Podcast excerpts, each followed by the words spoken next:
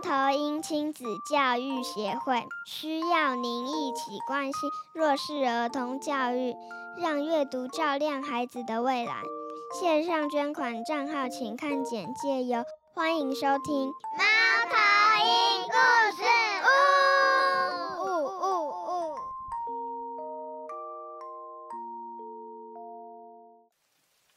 大家好，我是猫头鹰亲子教育协会的讲师史田。今天要跟大家说的是《露露养雷龙》这本书，由格林文化所出版的，作者是朱蒂维斯特，画图则是兰史密斯。如果你曾经读过《臭起司小子爆笑故事大集合》，或者是《小魔怪年巴达》，那你一定对兰史密斯不陌生。他的插画风格十分的独特，在《露露养雷龙》这本书的封面就可以看得出来了。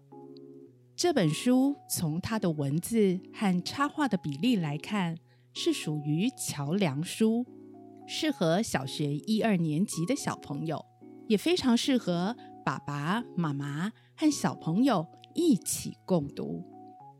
而桥梁书最重要的功能，就是帮助孩子从阅读绘本衔接到阅读文字书，也就是青少年小说。这本《露露养雷龙》就非常适合当做没有太多阅读经验的中高年级孩子进入青少年小说的敲门砖。我自己在为小学一二年级说故事的时候，就非常喜欢介绍这本书给孩子们，因为这个故事的主角露露是一个非常令人头痛的孩子，但是她却是小朋友心中最爱最爱的一个角色了。这个露露啊，她可是一个被宠坏的小女孩，爸爸妈妈呀几乎不敢跟她说“不要”两个字。要是他们敢说出一句“抱歉，宝贝”，哇，那这个露露她就会放声尖叫，直到灯泡破掉，然后呢，再躺在地上，脚乱踢，手乱挥的耍赖，就是那种“这不是肯德基”的样子。最后，爸爸妈妈就只好投降。作者在一开始塑造了露露这个耍赖的性格，让偶尔想要赖皮的孩子们能够共感，很快就会接受露露这个角色，也因此整个故事的铺陈就更容易引导孩子了。故事的一开始是露露跟爸爸妈妈要生日礼物，这一次她要一只雷龙。来当宠物，雷龙哎！爸爸妈妈以为他在开玩笑，结果并不是。露露是认真的，这怎么可能办到呢？爸爸妈妈只能说不行。这下子，露露可生气了，她收拾了行李，离家出走了。她走进森林里，为自己找一只雷龙来当宠物。沿路，露露大声喊着：“我要，我要，我想要找一只雷雷雷龙来当宠物。”在这整个故事中，作者十分巧妙的运用了这样子的韵文穿插其中，主要就是掌握了小孩子对于语言音韵的敏感性，让他们能够朗朗上口。我自己在为一年级的小朋友念到这里的时候，每每只要起个头，全班都会大声的一字不漏的把这整段的韵文给念完。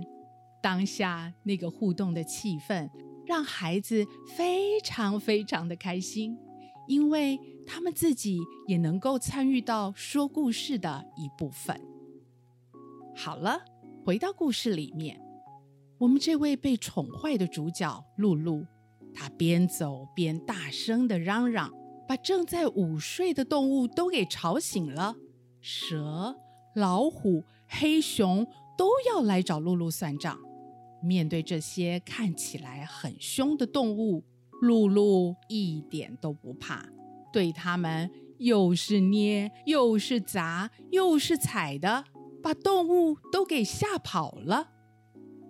隔天，露露在森林中醒来，迷迷糊糊的，她看到了一个很大的东西，好大好大，超级无敌的大，大到。以为是自己还在做梦，那个东西看起来像是一座山，只不过这座山有脚，还有长长的脖子，还一个很小的头。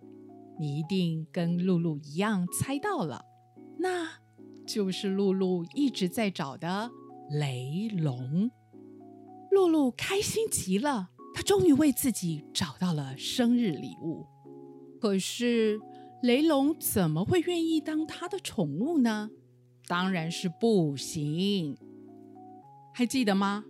露露最讨厌听到“不行”两个字，所以他一听到雷龙说“不行”，就开始脚乱踢、手乱挥的耍赖在地上。雷龙在一旁耐心的等着，什么都没说，一直到露露停止。静下来，他才非常有礼貌的问：“你现在闹完了吗？”露露静下来和雷龙对话后，才搞清楚，原来雷龙是想把露露当宠物。雷龙不由分说的捧起了露露，放在自己的背上。露露想要高声尖叫，想要在地上耍赖，可是。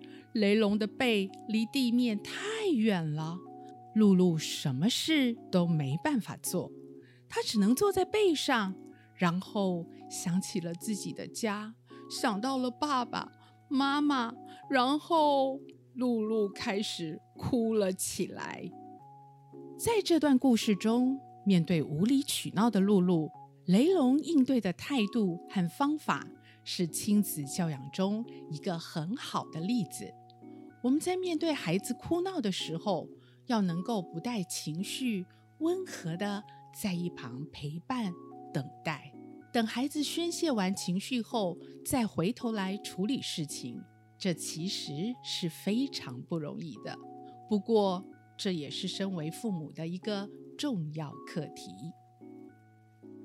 再回到我们的故事，露露为了要让自己能够回家。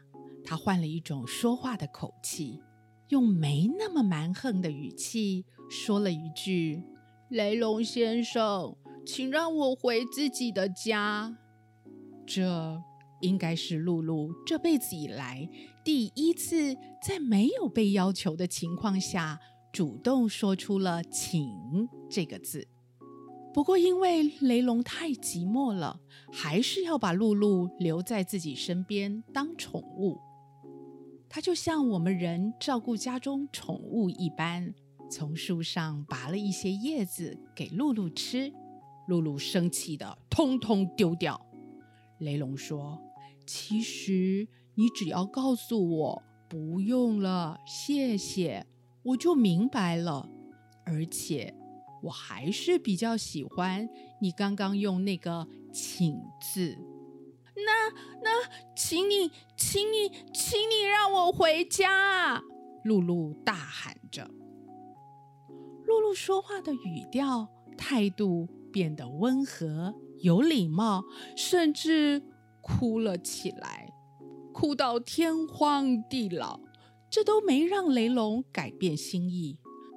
最后，露露是假借拿面纸擦眼泪、鼻涕，才回到了地面。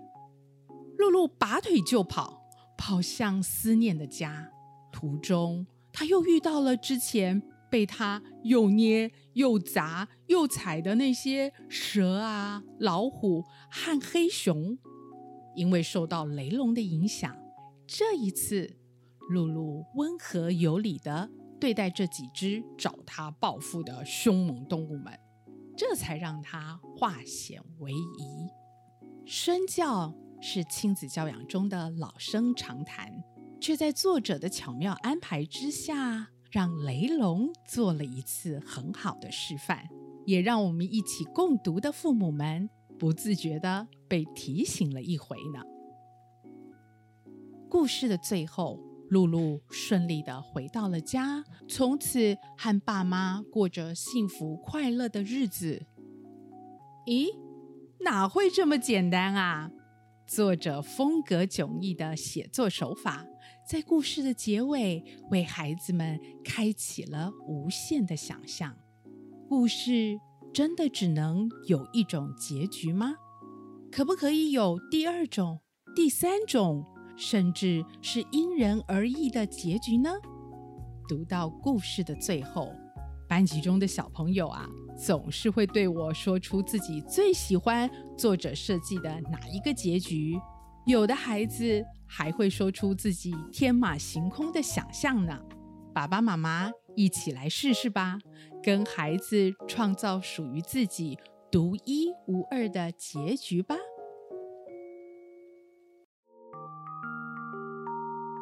喜欢今天的故事导读吗？欢迎追踪节目。